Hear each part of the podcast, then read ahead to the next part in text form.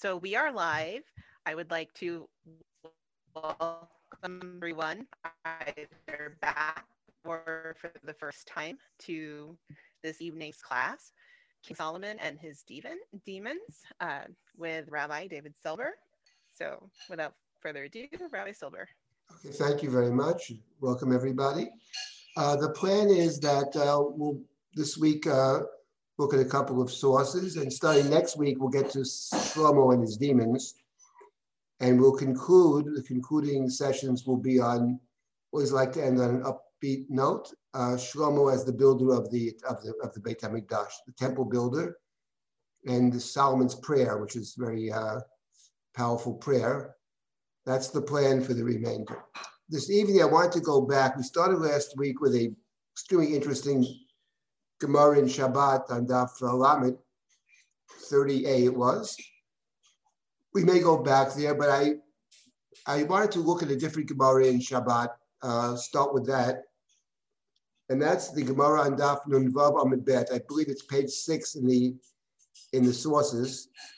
This is a long Gemara, which uh, the first part of which is even more famous. It's the Gemara that speaks about whoever says David sinned is mistaken.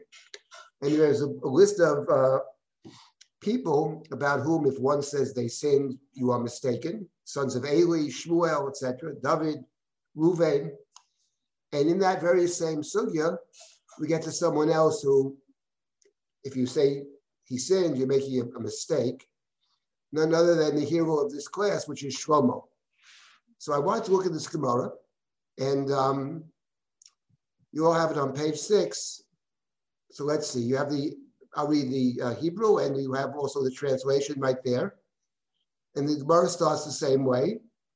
Um Rabbi Shmuel Bar Nachmoni, Um Rabbi Yonatan, Shmuel Bar Nachmoni said in the name of Yonatan, Shlomo Chata, Whoever says that Solomon sinned is mistaken.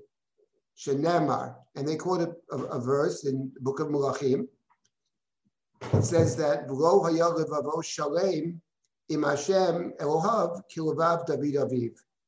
His heart was not whole or perfect with God, as was his father David, to which the, from which the Gemara infers kiluvav David who who the He wasn't as good as David. He wasn't perfect. Mechtanami lochata, but he wasn't a sinner either. From the fact that he says he wasn't as good as David, David, of course, in the book of Melachim is held up to be the standard for the pious king. We're not talking about the David that appears in the book of Shmuel. One might arrive at different conclusions, but the David of Melachim is held up as the ideal king. He wasn't as good as David. Okay, wasn't as good as David. That doesn't mean he's a sinner. So anybody who thinks he might have sinned is mistaken. That's how the Gemara begins. It's the same Shmuel by Nachmani and it's the same as all the previous statements about those people that some might thought have sinned, but they're mistaken. So the Gemara continues. Mikayim.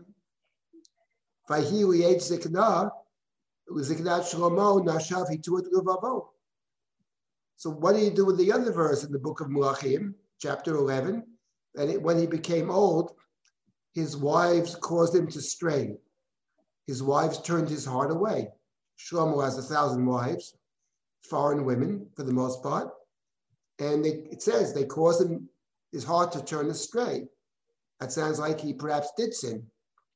Mar says, no, no problem. Ahik Rabbi Natan. Rabbi Natan Rami. But we haven't, Rabbi Natan, Rabbi Natan supplies us with the answer. Because Rabbi Natan asked the question, a contradiction. Rami is a contradiction of two equal sources. Kativ. So V'hakativ Kilvav David Aviv Kilvav David Aviv Udlo Hava Mechtanami Ochata. We have a contradiction. What exactly the contradiction we just saw? It says he's not as good as David. Okay, but he's not a sinner. V'hachi Kaman over here it says Fahilie Ziknat Shlomo Nashabi Ravo it says that in his old age, the women turned his heart astray. So it says he turned his heart astray to, to follow foreign gods. That is a sin. says, Okay, they tried to cause him to go astray, but he didn't go astray. They enticed him, but he didn't really do it. That's Rabbi Natan's solution to the contradiction between the two verses. And therefore, that suggests to us that he actually didn't sin. And if you say he sinned, you're making a mistake. Okay, now the Gemara continues. Got to scroll down some more.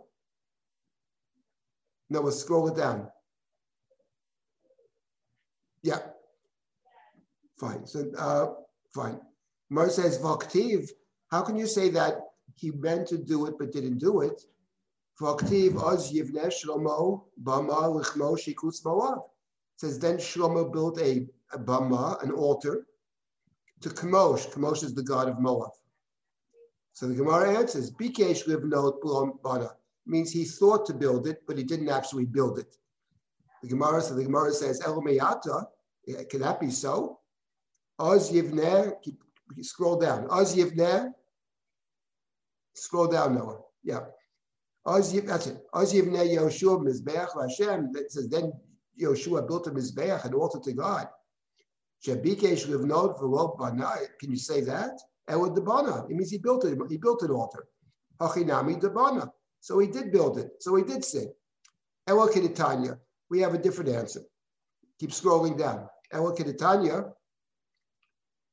Rabbi Yossi Omer, V'yet habamot asher al pnei Yerushalayim, asher mimin lahar hamishcha, asher bana shlo melch Yisrael, v'yashterot shikutz tidonim, and other gods, means now we're going to try to solve the problem this way. There were altars that were built in Jerusalem near Mount of Olives, which Shlomo built for various gods. Now keep keep going down, scroll down. So Mar says, Efsher How could it be that the, the righteous kings who came after Shlomo didn't destroy them? You have to wait all the way to King Yoshio. But the other kings destroyed all the idolatry.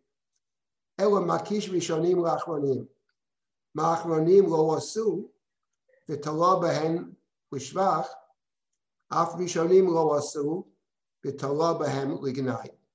so it means that Shlomo didn't actually build them. Okay, so let's see, keep going, scroll down some more. Let's see how we resolve this problem. It says, V'oktiv Shlomo harabi enei Hashem.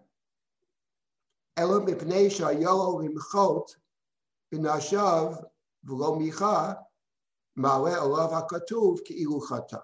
Okay, so the Gemara's bottom line is that it, not that Shlomo actually worshipped foreign gods, but rather, not even that he built the, the, the, the altars himself, but rather that his wives built altars for their own gods, but the fact that he didn't prevent them from doing it, the text attributes the sin to Shlomo. If you remember, those that studied together with me when we did the David stories, the Gemara more or less comes out with the same conclusion. In other words, the whole Gemara here in, Brach, in uh, Shabbat, in reality, never thought, never suggested that David didn't sin. But the, point of the Gemara actually, the Gemara knows about Bathsheba's story very well. The Gemara is making a different point in general about all these leaders, which is that even if he hadn't done it himself. He would be held equally responsible if he failed to prevent something from happening. Somebody who has the opportunity to prevent something from happening and allows it to happen shares equal responsibility with the one who actually does it. So that's the Gemara's so-called resolution of the problem over here. But the what the Gemara here is suggesting um, that at this point, the Gemara's, the Gemara is bothered, obviously. I don't know if it actually bothers them, but the Gemara knows what it says at the end of Shlomo's life. His wives caused him to go astray, and in fact, the kingdom is split after Shlomo's death. Because Shlomo has been warned in the book of Melachim that if you continue on King David's path, your kingship will endure, If you fail to do so, it will not. And obviously, in the eyes of the book of Melachim, he failed to do so. So, but the Gemara is after something else, which is about kingly responsibility. So therefore, the Gemara is interested here in suggesting, not because it doesn't know the, what the actual meaning of the text is, of course it does, but it's here to make a point about kingship in general. So here we have this, this statement about Shlomo, which is embedded in the larger uh, Agada about kings and whoever says X sinned didn't really sin. And it turns out that they all did sin, of course, but they're being held accountable for, for something else anyway. Because in all of the cases, the Gemara cites, there are terrible consequences. The division of the kingship, Reuven loses the rights of the firstborn, the sons of Eli are responsible for the destruction of, of, the, of the priests of Shiloh, etc. David almost loses the kingship. He barely regains it after civil war, after the death of his children, etc. So that's what that's that's the uh, that's the project the Gemara has over here. Now let's continue this very same Gemara. Amar Rav Yehuda Amar Shmuel. Noach lo liotot tzadik. Let's scroll down. Noach lo liotot tzadik. Amar Rav. B'sha'ah shenasa Shlomo et bat paro. Uh, meaning the second statement there. At the time that Shlomo married Pharaoh's daughter, right? So she brought a thousand different musical instruments. And she said, This is how we worship idols.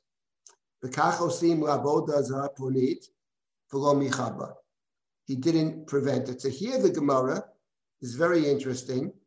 Here the Gemara brings Pharaoh's daughter back into the picture. We saw last week that Pharaoh, two weeks ago, that Pharaoh's daughter is the first person mentioned when Shlomo assumes the throne. We know at the end of his, wife, his life, his many wives, he has a thousand wives, cause his heart to stray. And here the Gemara brings those two stories together. Amar Rabbi Huda Amar. And this is the main point I wanted to get to now. Shlomo at Bat Paro, at the time that Shlomo marries Pharaoh's daughter.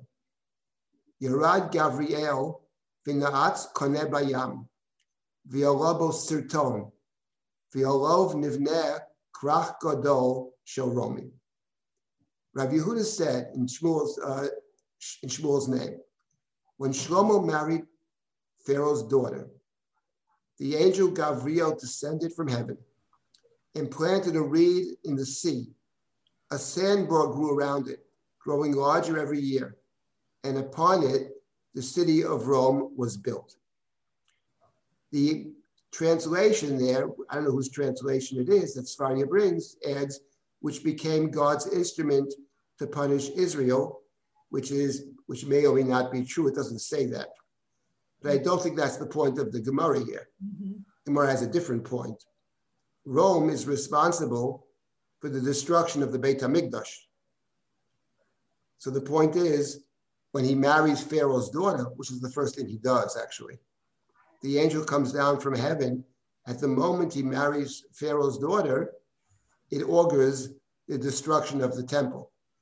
And the point is, the point that we saw a couple of weeks ago is that what these midrashim are picking up on is that there's something about the way Shlomo functions that on one hand, he's the builder of the temple.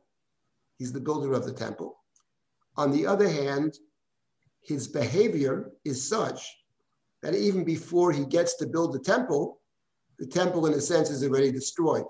He sort of undercuts the very behavior of Shlomo, and in particular, what he does in the beginning of his life and he does at the end of his life, that is Pharaoh's daughter in particular, because that's the first thing we see with Shlomo, the daughter of Paro, that already means for the Midrash, and I think for the plain reading of the book of Melachim, that the temple, the temple in general, is doomed to fail, which is the larger project and theme of the book of Melachim in general. It's about exile. How did we get there?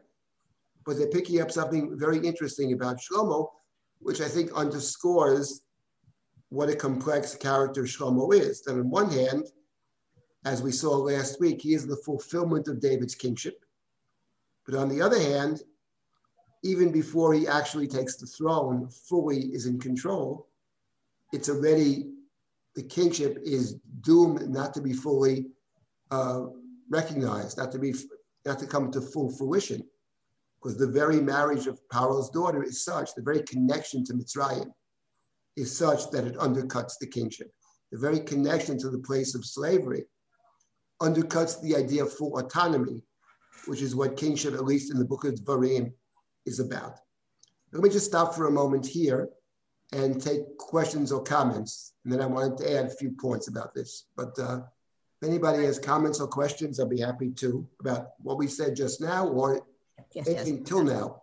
Rabbi, Rabbi David, yeah. why why does the Gemara use Rome to to as the destro- as the destroyer when Shlomo's temple is the one that's destroyed by Bavel. That's true. That is very true. It's certainly the case that, you know, I mean, I can't, I don't know why Rome specifically, in this context, I'm saying, Rome for the, Rome for the, uh, you know, for the Gemara is a combination of uh, Esav on one hand, you know, uh, it is it is the church, often the church as well.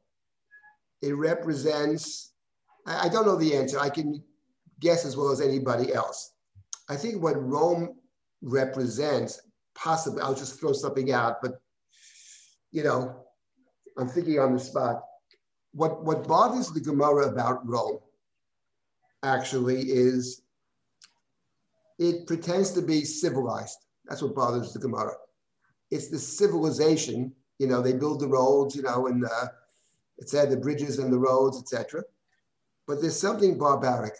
You know, the uh, the uh, Colosseum, the uh, the having people, you know, the spectacles of people being being, being killed by the law, whatever. That is bothers the Gemara tremendously, and the, the, comparing them to the pig is very interesting because the pig, which we think of as the ultimate animal that's not kosher, What's unique about the pig is for an animal to be kosher, there are two signs it has. It chews its cud, it has cleft uh, feet.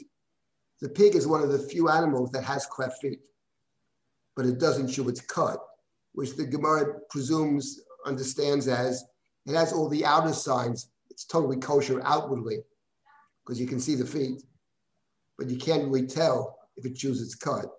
So it's somehow a kind of inner corruption but the, the civilized person who was, who was actually degraded. And perhaps, I'm just guessing, when you think of Shlomo in terms of the, uh, the presentation of Shlomo, both in the book of Melachim, especially in the book of Melachim, and also through Shlomo's writings, at least the writings that are, are ascribed to him, whether it's Kohelet, whether it's the three books that are ascribed to Shlomo. We'll discuss that briefly. There's Kohelet, there's Mishlei, and there's Shir Hashirim. Two of them fall squarely into what we would call wisdom literature. And in fact, wisdom literature, one of the things that is central to wisdom literature is that it is, it is universal. It's a, uh, it's about universal truths. It's about human conduct. Uh, so I think that you know, Shlomo is the civilized person. Shlomo is the man of the world who's very big, who connects to all kinds of, and he's wiser than, than all the wise people of different cultures. So there's a side to Shlomo that can be read as the civilized person. And I think the critique over here, then, if that be the case, is saying when he when he first thing he does, he he marries Pharaoh's daughter, and you know the emphasis that we saw last week and we'll see more of it presumably. The it, it was the drinking last week. You know, he's up all night partying. It's the drinking. It's the it's the excess of Shlomo that strikes the Talmud. I think, generally speaking, as very problematic. So that um, it is true that, uh, as someone just commented on the chat, that the marriages can be seen as as actually political alliances. He has a thousand wives, right? So yes, it could be, well, could be that these are political I have no, no doubt about it. But the Gemara's presentation, which is at this point interesting to us, about the wild parties, you know, one might say the drunken parties in which he was sleeping on top of the temple keys. I think perhaps that's why Rome is brought in. The, I would say that the Talmud in general uh, does not have a high regard for, for the civilization of Rome. They recognize the bridges and the roads, they got all that. There's something about Rome which, which bothers the Talmud. And there's something about the church which bothers the Talmud as well, with the institution of the church. So I would say that's my guess about Rome. The point, the question is well is well taken though. Yes, someone else had a question or comment. Can I say that I think the word Rome is added in parentheses? How you say this in English? It's added the word Rome. Uh, do I re recall from the sheet that it says Akrach Gadol and Rome appears in as an option? I don't remember. It, it's possible. Uh, so it, it might mean that not all manuscripts mention the word Rome. Could be.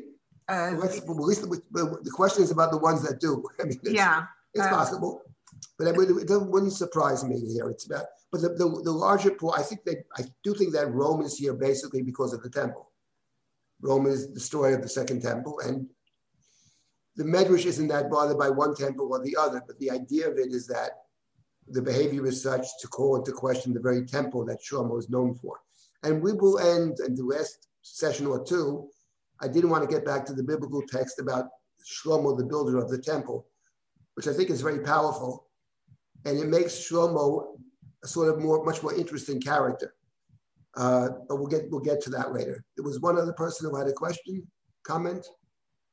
Would you, would you agree, Rabbi Silber, that it has some sense of uh, Shlomo as a founding father of Rome, paradoxically, because he's the one to found the city, or, the, or I don't understand the text correctly? No, I don't know if he's founding the city, but I think that, you know, I mean, it's a good question. What is a specific image of Gabriel coming down and in the, in the, in the middle of the sea? building something that becomes the sort of the platform for, for, the, for the Roman Empire? Uh, I don't know. I haven't really thought about it. So I'll have to say after, it's a good question. I'll think about what the specific image is. But, the, large, but it fits in with the, one of the main points I was pushing for, which is that in a certain sense, David's kingdom never is fully realized within the biblical text. It, it, it remains a kind of messianic ideal. Mm-hmm. And I would add to this point about the very name Shlomo itself. In other words, the text, for example, we saw last week that when Shlomo is, is finishing his temple and he wants to bring the ark into the temple, and the gates refuse to open for him, they don't, they suspect him. And they think, and they're asking him, which, which king of glory are you talking about? They think he's talking about himself.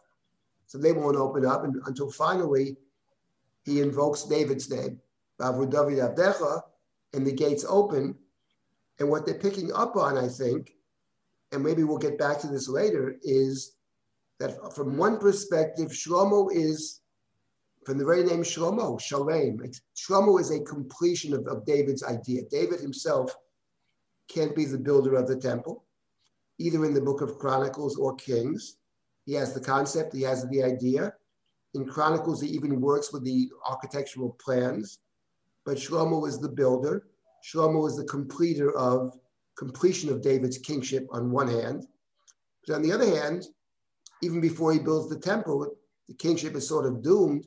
So it means that David's kingship was never fully recognized or realized, at least in the, in the version of Kings. It's never came to real fruition. So it sort of remains a kind of messianic ideal. Um, and but the very name Shlomo is interesting because the name Shlomo, on one hand, you have the, by the way, the text plays with this. The text we just saw. His name may be Shlomo, but he's not Shalem. His father David, with a very different name, he was Shalem, at least according to the kings, not in the book of Shmuel, but he's Shalem but Shlomo is not Shalem. And then the other meaning of Shlomo is related to the word Shalom. it says explicitly in the book of Chronicles that uh, his name will be Shlomo, he'll be a man of peace, and he will be the builder of the temple. David says about himself, I can't build the temple, I'm a man of war. So the name Shlomo both represents, in a positive sense, a, a completion, a, a fullness, a wholeness, and also represents the idea of peace, and that these two things, I presume, come together. That the idea of completion, which in the biblical narrative what represents completion of God's plan, is actually the temple.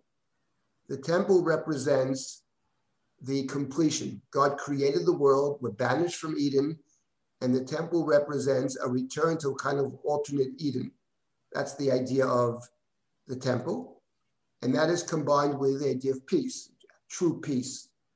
And it's interesting, by the way, just as a thought, and I want to move on to the next point, is that in our, in our very prayers, the way we have our prayers, which is the Amida, the Shemona Esrei, so we end, how do we end our daily service? How, how do we end the Amida? So the, the last blessing of the Amida, Sim Shalom, right? Sim Shalom is the last blessing. It's a prayer for peace. Sim Shalom Tova Vracha. But Sim Shalom, actually, and this is a very, it's good, it's good to know this sort of cultural literacy. The blessing of Sim Shalom is actually a synopsis of uh, Birkat Kohanim. In fact, the Ashkenazim say Sim Shalom at a time when you could have Birkat Kohanim, the priestly blessing. The custom outside the land of Israel was that the priestly blessing is not recited every day, but the custom, for whatever reason, it's a mystery why, the custom in Israel is that the priestly blessing is recited every day twice on Shabbat. And um, so you're actually, and the priestly blessing is the vestige that we have of the, of the temple service. So there you have in your Amida, at the end of the Amida, beginning with the blessing called Ritzei, which they call Avoda, it, talks about a return to the temple, temple worship, which is called Avoda. And in the context of temple worship, the last piece of the daily Amida, we have, it ends with Birkat Kohanim, the priestly blessing, which was a temple service. And the prayer that is said after the priestly blessing, Sim Shalom, is essentially a, a, a, uh, commentary on the priestly blessing. For example, the second blessing talks about the God's countenance light. Yo'er Hashem panav elecha God should, God should bring you light. Yo'er Hashem, God should shine God's face upon you and be gracious to you. And we have in Sim Shalom, Bi'ar panecha. Ki bi'ar panecha natata lanu Hashem Elokeinu Torah chayim v'yavat chesed. It talks about God's light, God's shining face. That's the blessing. Blessing of Sim Shalom is simply a commentary on Birkat Kohanim. So there we have it in our prayer service. There we have the idea that our, our prayers, our aspirations, are, of course, for peace. We always end with peace.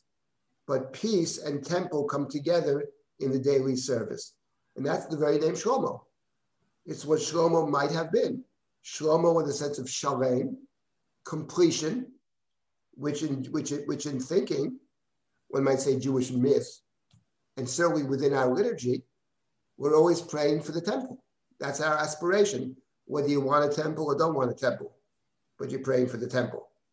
And of course, we pray for peace. And the two of them come together, actually. So that's what Shlomo might have been. Of course, in the book of Kings, it doesn't work.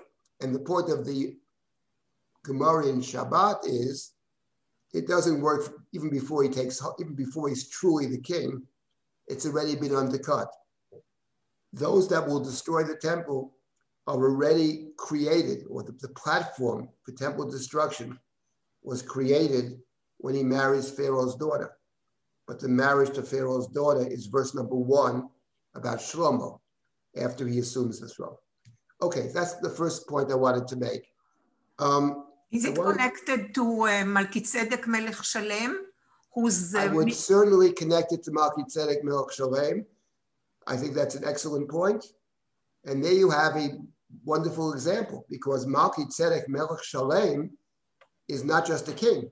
Melchizedek, just for those who don't remember, he's the, the king who greets Abraham after Abraham has defeated the four kings, which I've explained on other occasions. Abraham's defeat of the four kings in chapter 14 is a symbolic conquest of the land of Canaan. So after Abraham has conquered symbolically the land of Canaan, which means he has conquered one of the places that is the alternative to Eden, the place in which God can dwell. So this mysterious righteous king, Melchizedek, comes out to greet him. But Melchizedek is not just a king. The text says in, in Sefer Breshit, chapter 14, Hu Kohen Re'el Elyon. He's not just a king, he's also a priest. He's a Kohen. And in point of fact, when Melchizedek comes to greet Abraham after his victory, what does he bring him? Melchizedek Melech Shalem Hotzi Lechem Vayayin. He brought him bread and he brought him wine. It's interesting, he doesn't bring him what we would expect him to bring bread and water. Normally it's bread and water, right? Ammon and Moab didn't bring you lechem and mayim when you left Egypt, bread and water. Those are the basic necessities. That which sustains you is the bread, and you need water. But Melchizedek doesn't bring bread and water, he brings bread and wine. Bread and wine is sacramental, right? Bread and wine are, are, are, can be sacred food. Wine is poured on the, poured on the altar. Bread is sacrificial. The, the korban mincha, etc., and other korbanot as well. So therefore, he appears as a priest and also as king. And it's very interesting, and I don't want to get into this about can the king be also a priest? That's an interesting question. But my point is that Melech Shalem, which may or may not be Yerushalayim, but it certainly is a positive word, Shalem. And there you have it. He comes as priest to recognize the fact that Avram has successfully done God's work in securing a, the sacred space in which God and the human being can, can, can interact, which is the land of Canaan and also the temple later. Those are the two alternative sacred spaces. So there you have the one who's coming out is a king, was also a priest. In the case of Shlomo, he's not a priest, but he's a builder of the space in which the priest can function. So the point about Melchizedek Melch Shalem is an excellent point. It dovetails perfectly with what Shlomo might have been. But of course, the Agadah here makes the point that he has nobody but himself to blame, because the first thing he does is taking the daughter of uh, Paro. I okay. must add. I must add that they just found in Yerushalayim the Mikdash of Malkitzedek. Really, this is really just okay. lately. I didn't know he had one, but okay. Yes. He yes, is a yes. very um, Melchizedek is a very interesting character. I can't get into this now, both within our tradition and within the Christian traditions about Melchizedek. It's a very interesting topic, but we'll have to leave it at this for now. In any event, uh, okay, so that's that's the first point I wanted to make. Let's see, is there anything more in this particular Gemara? Uh, no, let's just scroll down a little more. Let's see. Where is this text? Let's see. Yes. Yeah. Um, I think that's going to be, let's read a little bit more. I think we'll stop. Now, we'll, we'll stop at this point. We'll stop with this text for now. I wanted to go back to a different, to a different, I want to go to a different text. It's at the end of your, end of this document, there's a Gemara in Masechet Eruvin, Daf Kaf Aleph. Okay? Yeah, go to the bottom, Noah, this, of, the, of the text. It's Eruvin Daf Kaf All the way in the bottom, I believe it's the last text. Yes. Very end, it's what number would be? It's on page, page 14, it says. 14. Eruvin 21b. Okay. So let me just say a few words about Eruvin 21, uh, 21b. Okay? Can you all hear me, by the way? Yes. Yes, you can. Okay, fine. Okay, so Eruvin 21b, the context, this is a Gemara Masechet Eruvin. So let me just say one word about that. So Eruvin, and Eruv, there are three kinds of Eruv that we have. but an Eruv is the following. So on, on Shabbat, it's for one of the things that's forbidden to do on Shabbat is to carry from the public domain to the private domain, or from the private domain to the public domain. It is permissible to carry from a private domain to a different private domain. But the, uh, the rabbis of old forbade that. They were afraid if they permit that, people will carry from the public domain to the private, etc. It's forbidden. Having said it's forbidden, they also, under, under certain circumstances, allowed it to take place through a fiction called Eruv Chatzerot. So let's say many houses, houses open to a common courtyard, as it probably was common in times of the Talmud. And if the people in the courtyard all chip in and get buy some food, let's say some bread, and put it in the house of one of the owners of one of the houses that opens into the courtyard. And the fiction is that everybody lives in that one house. It's not different private domains, but one domain. And that permits that the, the people whose house is open to the courtyard to carry from one house to the next. And that is um, it permits everybody to carry within, the, within this courtyard. The courtyard becomes the domain of, of one entity, not different entities. The, that's called Eruv Chatzerot. The Gemara in Eruvin, which is very interested in Eruv Chatzerot, talks about another uh, rabbinic enactment which allows people, which, which, is, which is also a, which is a rabbinic enactment, it's not required, and that is the practice of washing one's hands before one eats bread, before one eats a meal. Netilat Yadayim. So the Gemara here talks about Netilat Yadayim and the great importance of Netilat Yadayim. it starts, the beginning of the Gemara has a story about Rabbi Akiva was in, in, in prison and they would bring him food every day, and they bring him water. And he would use the water, part of that to wash his hands, and the rest he would drink. So there's a story, I'm not going to get into the story here, it's the first piece of it on page 15. And one day the guard prevented him from bringing all the water, and Rabbi Akiva refused to drink the water. He, he, he, uses the water to wash his hands.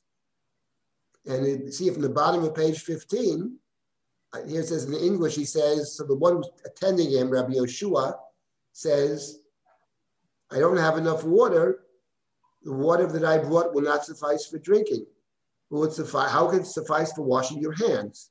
Right? So Rabbi Akiva answers him, says, What can I do? You see this, so what can I do? He says, because the rabbis have insisted, um, the rabbi said, one who eats without li- is liable without washing hands is liable to receive the death penalty. Doesn't actually mean the death penalty. It means it's a very serious thing. It's a rabbinic obligation. I'd rather die than transgress the opinion of my colleagues. Okay. When they heard about the story, the sages said, look how meticulous he is, look how observant he is as an old man. You can imagine what it was like when he was young. Okay, fine. So this says this is the this comes up in the context of of the Gemara in Masechet Eruvin, and which is all about uh, rabbinic enactments. In the case of the Eruv Chatzerot, it's an enactment to allow you to carry from one private domain to another, which actually from the Torah is permissible. But they, the rabbis made it forbidden, and then the Eruv makes it permissible. And in this context, it talks about a different rabbinic enactment called Netilat Yadayim. Now, if you look at the way, um, um, towards the end of this source, okay? Mm-hmm. So the English is, but I'll read, I'll read the English over here.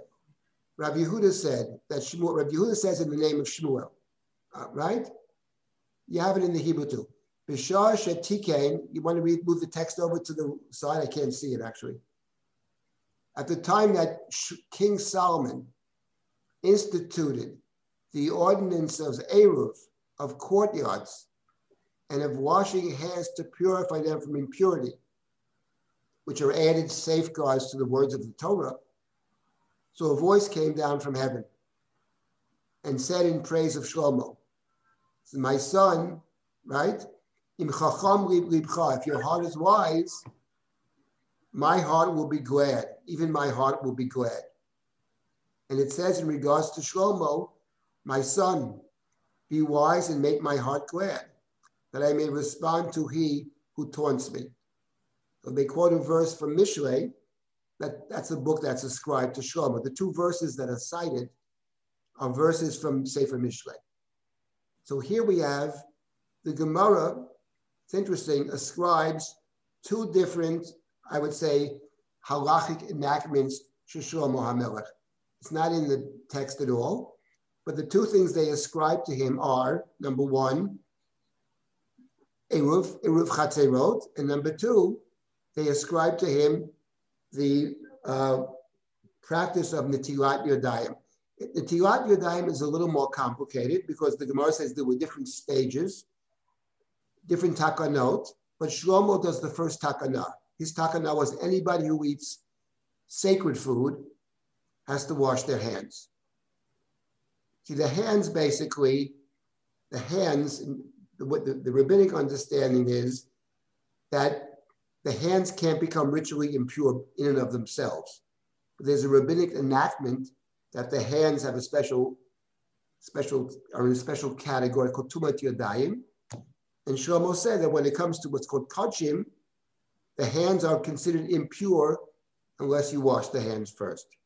So, but we give credit to Shlomo for inaugurating this whole concept of washing hands before one eats, which, which segues into ultimately even a plain old meal that's not sacred food, that's not kachim, that's not truma, one still must, must wash one's hands.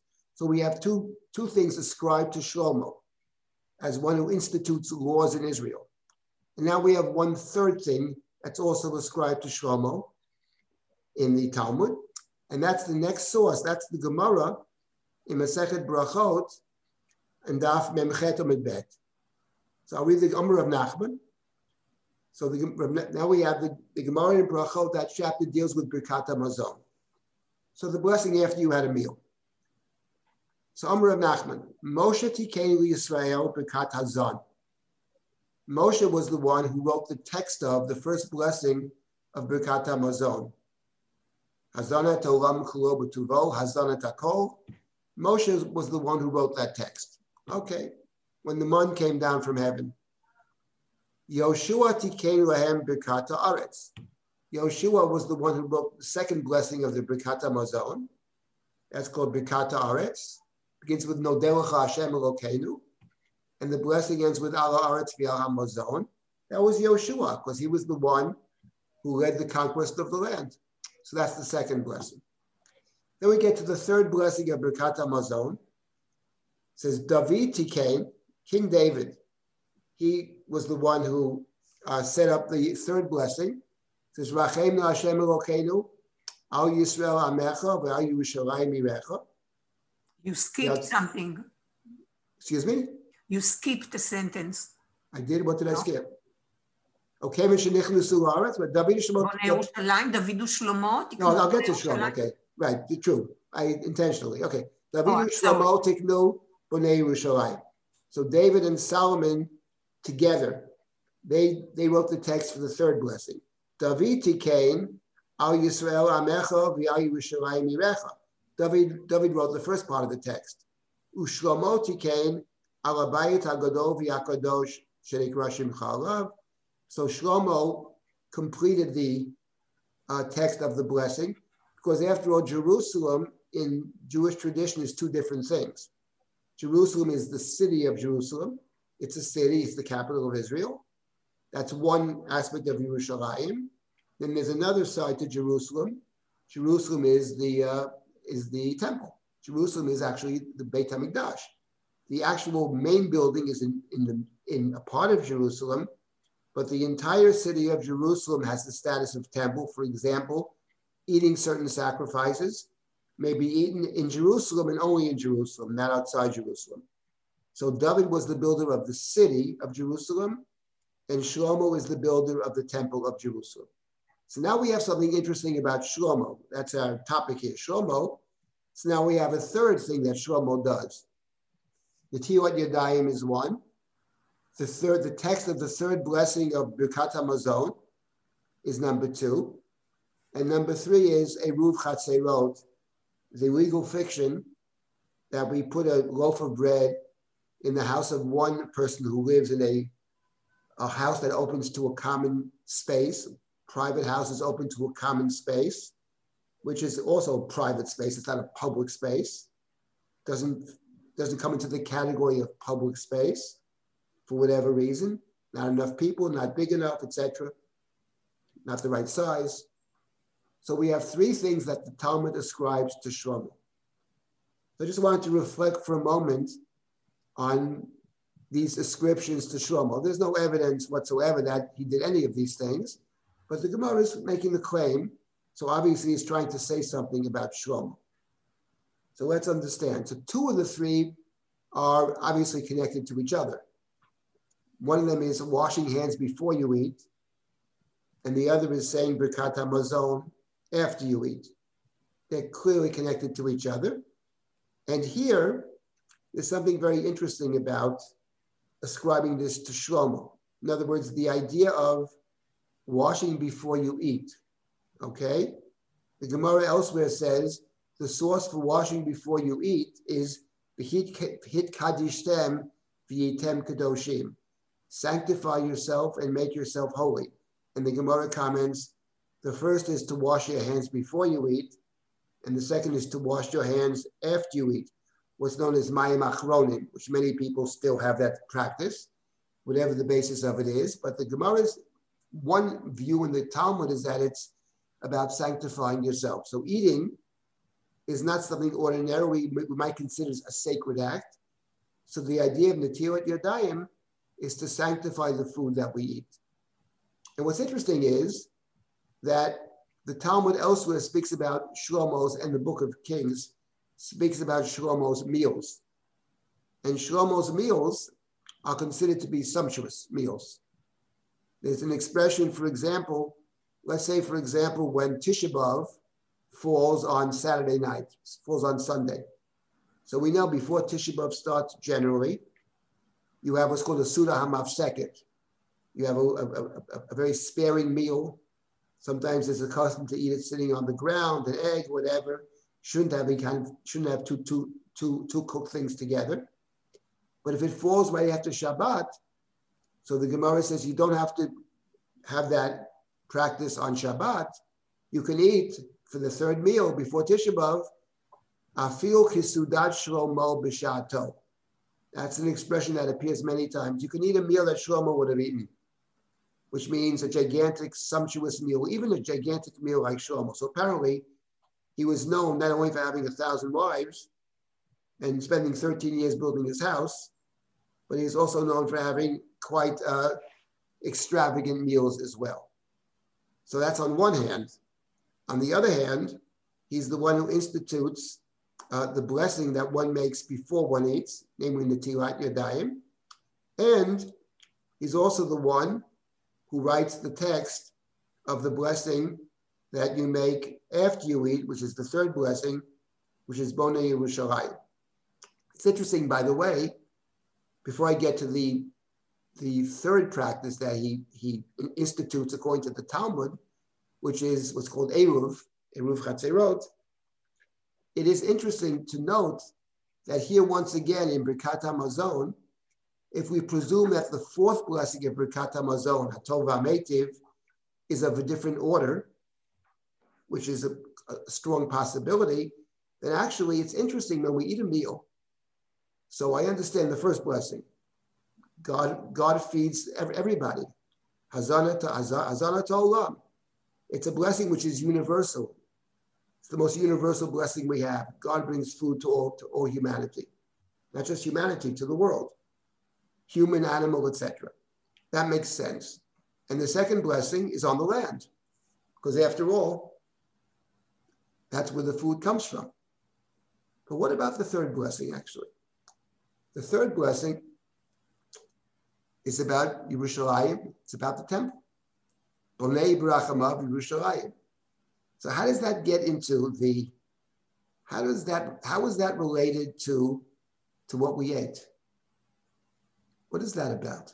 actually? I, I guess I guess as, as a question. Not that I have an answer. I'm just curious what you think about that. I mean, we say this all the time, but what does Bonei Yerushalayim have to do with the meal? The first two blessings make perfect sense. God is the deliverer of food, and the food comes from the earth. We thank God for the food. We thank God for the earth. But what is what is this third blessing? Are we talking about chulin or about kodashim? Which chulin? Chulin. The daily grace after meals. If one eats a meal. So it's not some ritual meal. No, not at all. Every day. Could eat right now. Uh, eat a bagel, and bagel and lox, you know? Yeah, I mean today, but I mean in the temple times. No, no, no. It's not talking about the temple. It's talking about every meal. So, you know, in the, in the time of the Talmud, they presumably seem to eat two meals a day. We will often have three, add two. But if, if you have a meal, however you define a meal, it's called bread or whatever. And then afterwards, we are instructed in the sixth chapter of Brachot to, uh, to thank God for the meal. It's called Birkat Hamazon. And uh, it consists of three blessings plus a fourth blessing. I'm simply putting it out there. It's nothing to do with Shlomo per se, I don't think, but it is interesting to take note of the fact. I mean, the things we do all the time, and it's good to reflect upon what we do. It's, I think it's useful. Sometimes we even come to a better understanding of it. I'm simply pointing out something that the Birkat Hamazon is very curious. I mean, it's you're ending with. I mean, one might say it's the it's the last blessing. It is blessing number three. If you consider blessing number three to be the last blessing, there's another blessing afterwards. But I it's, it's safe to say that blessing number three is actually the last blessing of Birkat Hamazon, as evidenced by the fact that we say Amen after the blessing. Baruch atah Hashem, Bonei Barachamav Yerushalayim, Amen. It's the only blessing that Ashkenazim say after their own blessing, because it's the end of a set. The Sephardim say Amen after many sets. The Ashkenazim say Amen only after one set, which is Birkat because there actually is another blessing, but it's not considered to be um, it's not considered to be, uh, in its technical sense, part of Birkat.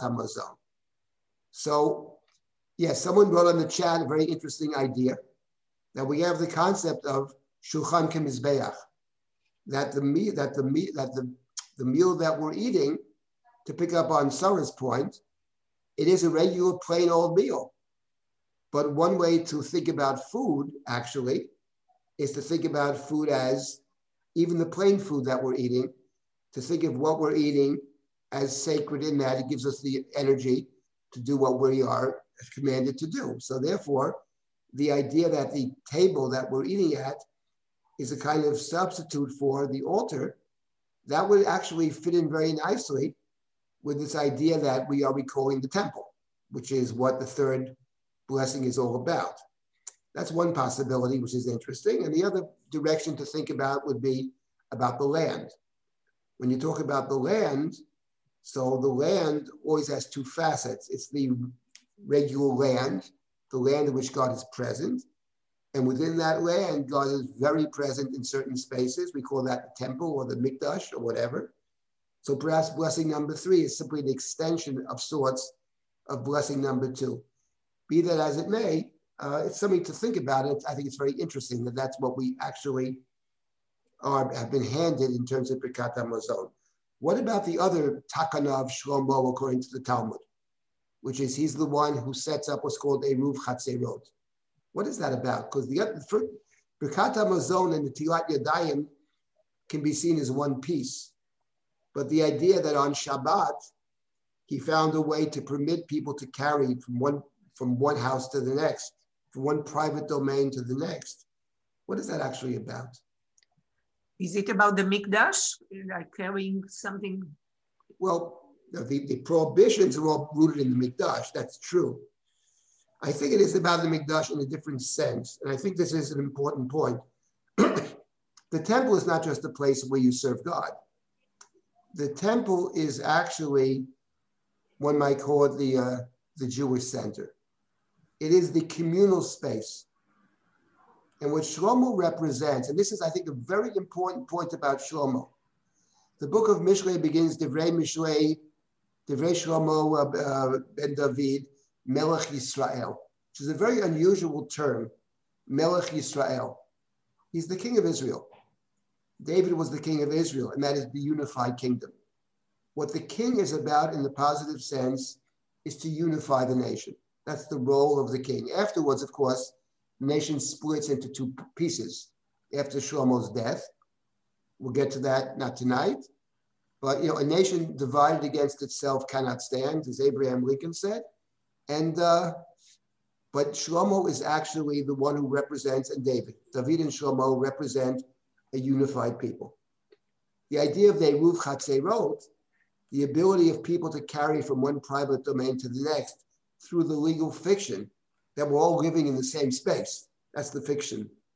That is a very Shlomo uh, ordinance because what is pointing towards is all of Israel together. This is this messianic aspir- aspiration that one day all of Israel will be together. Actually, the messianic aspiration of the Rambam is one day the world will be together. Maybe it's also the Beatles that the world will live as one, you know? That's, the, that's how the Rambam ended his great code. That's where Maimonides ends his code. He, he, puts it in terms of, of, of understanding God, of knowledge, because he's a the ultimate rationalist, and that's his philosophy, that one connects to God through knowledge, but the world will be filled with the knowledge of God. What the temple is about, among other things, it is the communal space. There may be different tribes, but there's one temple for everybody. So Shlomo, in the positive sense, represents that as well. Let me just take one last moment here to make one point about a text that we saw last week, and then I'll stop and take comments or questions. So I want to make a simple point. Maybe we'll come back to this. I do ne- next week. There's a lot more here, but I did want to start with the demons, since the, these sessions are called Solomon and his demons. And I want to get to the most famous story about Shlomo, which is Shlomo and, and, the, and, the, and the demon. Get to next week, maybe a couple of weeks on that. But let me say some one last point about Shlomo. Shlomo was actually unique in the following sense. He is the author of three biblical books. He's the subject, a main subject of two of them, of Kings and of Chronicles, but he's actually the purported author, at least, of three books. One is Mishlei, one is Kohelet, and one is Shir HaShirim. These are the three books that are inscribed to Shlomo. Last week, we saw a very interesting story, and we didn't complete the whole thing either. Famous story where they asked someone about, can you put out a candle on Shabbat for a person who's very ill? And before he answers the question in the affirmative, he starts with, Oh Shlomo, where is your wisdom? You say things that contradict your father David, and you say things that contradict yourself. And we saw that. That's how last week's text began. We didn't get to the continuation. It's a long text. But later on, the Gemara makes a comment both about the book of Kohelet, which is ascribed to Shlomo, Kohelet ben David, Melech Yerushalayim, which the Gemara assumes is Shlomo, tells us it's Shlomo. Kohelet is Shlomo, it's one of the names of Solomon and the book of Proverbs. There it says Mishlei Shlomo ben David. These are the words of, of uh, the Proverbs of Shlomo. And both of these books, the Gemara in Shabbat says that there was resistance on part of the rabbis to include them within the canon. Both Kohelet and also Mishlei. And the Gemara in Shabbat at least says they had a problem with both books because the books contain contradictions. Dvarav Soterim Ze'etzeh. That was the beginning of the text we saw last week. Oh, Shlomo, where's your wisdom? Not only do you contradict your father, you contradict yourself. So the Gemara there raises questions about Kohelet and about Mishlei. Actually, the third book, the Song of Songs, Shir HaShirim, we all know that the Gemara raises, actually the Mishnah in Masechet Yadayim raises serious questions about whether Shir HaShirim should be considered a sacred book or not. The, the, the, end of the day, we follow Rabbi Akiva. It's not just it's holy, it's Kodesh Kadashim, it's the Holy of Holies. But it is interesting that King Solomon, we ascribe to him three books in our canon, all three are accepted. Every one of them, the Gemara or Mishnah says flat out, there was resistance to including it within the canon. Two of them, it's easy to understand why, namely Kohelet, which seems to be, one might say, sacrilegious at many points, and uh, Shir HaShirim, which seems to be just a plain out love story, very beautiful book. God is never mentioned in Shir HaShirim. Uh, God is mentioned, Elohim is mentioned in Kohelet, but never Hashem. So Mishlei is interesting that Mishlei seems to be a book of wisdom. Uh, but again, the Gemara seems to suggest at one point maybe it's Solomon's own, you know, thoughts. He's very smart. He's the wisest person. On the other hand, is it divinely sanctioned? Is it a product of divine inspiration or not? At the end of the day, it becomes part of the canon. But it is curious that the Gemara raises questions about all three. Okay, so here's the plan for, I'll stop at this point. The plan is, there's one, before we get to the demons, I just want to start next week with one other Gemara about Shlomo uh, and about Shlomo's wives. I did want to get to that. And then we will start with the demons uh, beginning next week. I'll take comments or questions now and wish everybody a happy Purim. And uh, okay, let's take comments or questions for a couple of moments. And you can always email me afterwards at dsilber uh, if you get a chance now to speak up. Okay, do we have any comments or questions? Rabbi Silber? Yes. It, it seems as if he was, I, I don't know, in my mind, he rushed to, to, to, to build this Beit HaMikdash, but as, it seems that the house took a whole lot longer, his own home. 13 but, years, I suppose. the reason right. I'm saying that is because Perakimel already is the downfall with taking the Mitzri, you know. So yes. it's a little perplexing, you know. Right. The Gemara, look, here's the point. When somebody, you know, somebody's going to build a local synagogue and spend seven years building it, and then going to build his own house and spends 13 years building it.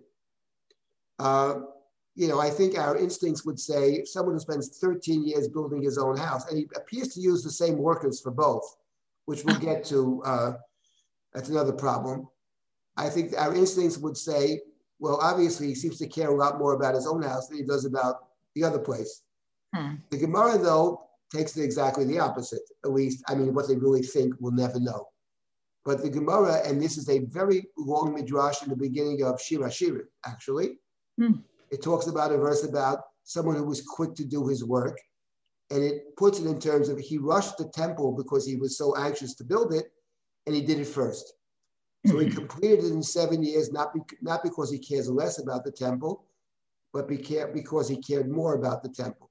But the question you implicitly raise, what does it say about Shlomo, is a very good question. And the truth is, as we've seen already, and we'll see more, I think, next week when we start the main midrash I wanted to do, and the Gemara in Gittin about the demon, the chief demon, Ashmodai, amazing Gemara.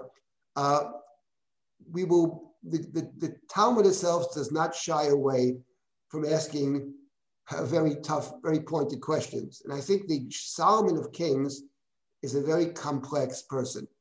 So I wanted to present both sides of it. I do want to end on the up, upbeat note of the Solomon, the temple builder.